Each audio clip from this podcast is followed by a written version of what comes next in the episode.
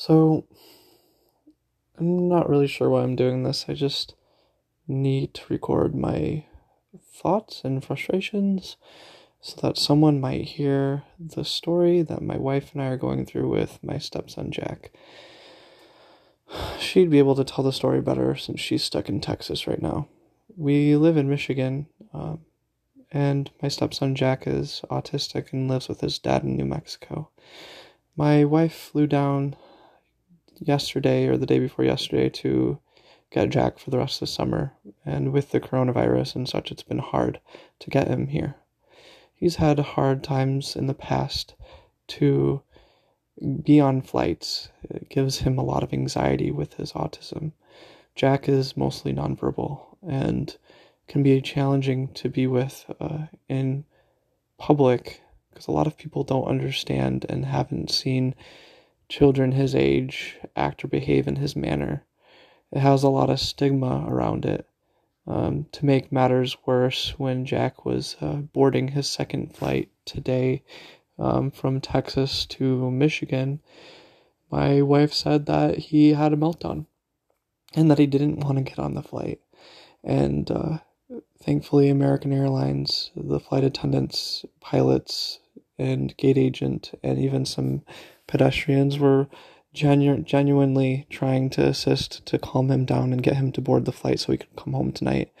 But he was at his limit and would not get on the plane. And to make matters worse, my wife was really sad and frustrated with the whole scenario, and there was apparently people recording with their phones, and it sounds like people were laughing at the situation, which is so uncalled for and so not right. It doesn't make sense these days that people think it's okay to do that kind of thing.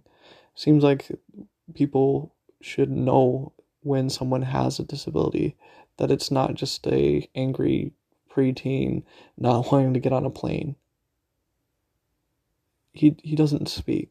He doesn't he doesn't know how to communicate. And it seems like he was just scared and he couldn't even tell anybody that and people are recording, and it sounds like people are making fun of him. This stuff, this day and age, shouldn't be happening. It's not. It's not okay. Thankfully, American Airlines put my wife in a hotel and rebooked our tickets for tomorrow so that hopefully my stepson and my wife can get home on another flight tomorrow. And if Jack still doesn't get on, she might have to rent a car and drive all the way from Texas Texas to Michigan. And uh that's like 18 hours. Any kid that's hard on. But if a kid that has autism, so much harder. It just it blows my mind that people are so rude these days when it comes to things that happen like this. Just blows my mind.